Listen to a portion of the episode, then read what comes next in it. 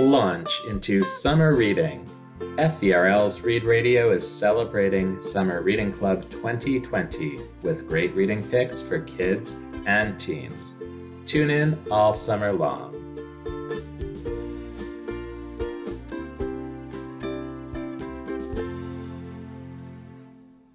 This is Carrie from Fraser Valley Regional Library, and I am interviewing our master puppeteer, Elspeth Bowers. Thank you for talking to us, and thanks for doing Summer Reading Club with us. So, I'm going to ask you a few questions about your art and what you do. Certainly. How did you first get interested in storytelling and puppetry? Well, that goes back a long way. It goes back, the storytelling piece goes back to my childhood. I was lucky enough to grow up in a family where we read all the time. I had parents who, oh, two parents who read me all sorts of books and stories, and stories were, and literature were very much a part of um, my life growing up. To that, I attribute my love of, of stories, for sure. Puppetry came to me a lot later in life. Um, it, it uh, well, not a whole lot later, but once I became an adult and started working, I uh, only about the second or third job I ever had was in a public library. And um, I got asked to help the children's librarian to do um, a puppet show. And I just loved it. Uh, but even before that, I read a book when I was a teenager about a girl who was feeling uh, very, very sad in her life. And um, she was very depressed and she was walking through a fairground at night.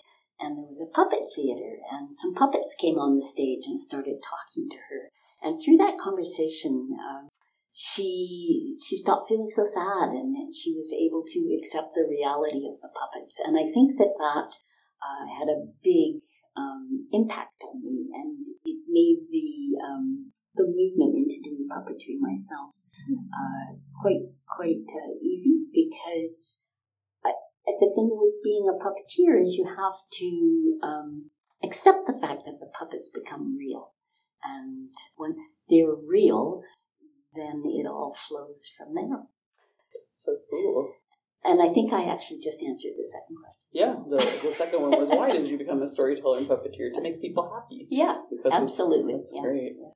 Um, what do you enjoy the most about performing puppetry? Oh, I think it's definitely linked to um, that that they become real for me. So when I'm telling a story with with puppets, it's not just that I'm talking to my hand or talking with my hand. They they take on a reality of themselves and they are telling a story. Um, and it's almost like it's separate from me. So I think that's what I like best is the it's it's kind of the ability to hide behind the stage and then produce something that is very real to your audience. Often, very young children will not realize that I was actually behind the stage doing the puppet show, and they'll tell me all about what happened when I came out afterwards. Oh, so, that's so cool. Yeah, yeah, I like that aspect of reality. Yeah, just right. as I've been watching your puppet show, I think about like it's like the way that a story comes to life in your mind when you're reading, but yeah. it's a it's a different representation of it. It's so cool to see a story take shape like that yeah. in, in the real yeah. world. And and that's really true. Puppetry is storytelling. It's just storytelling with characters. Yeah. Do you have any advice for kids who are interested in becoming puppeteers? Oh, just try it. Try it and remember that what um what a puppet is is a puppet is anything that is not living which you pretend is living.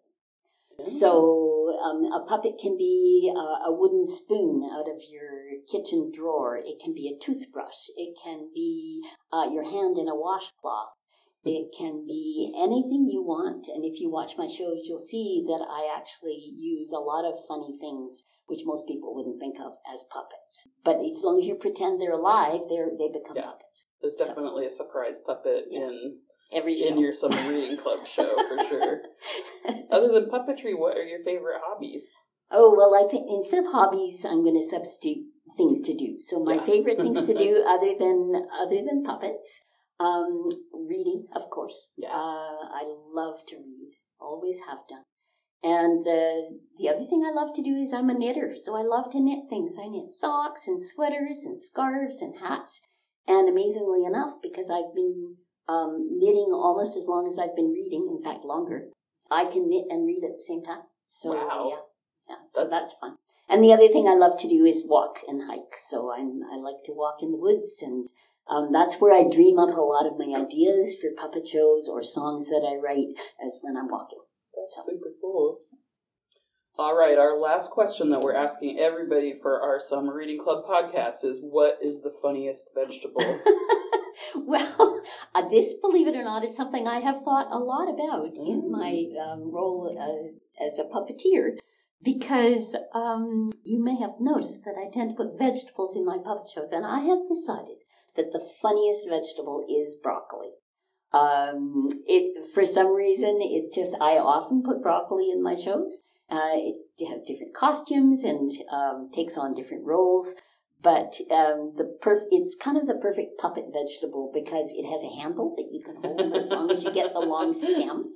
It's very funny when I go to buy the broccoli because I have to stand in the store and pretend it's a puppet, and people often think I'm a little strange because I haven't actually got to the point of talking to the broccoli in the store yet. But I, I kind of pick it up and look at it, and I'm looking for a certain shape or a, an ease ease of. It's not what most people are looking for when they buy broccoli. Yeah. So, as far as I'm concerned, broccoli is the funniest vegetable. That's great. I love that you did research to figure out which is the funniest vegetable. Oh yeah. That's wonderful. Well, thank you so much for talking to me, and thank you for being part of our Summer Reading Club. Oh, you are most welcome. Thanks for listening. FVRL's Summer Reading Club moves online this year. Go to fvrl.ca to find reading records, activities, contests, and more. There's a reading club for everyone.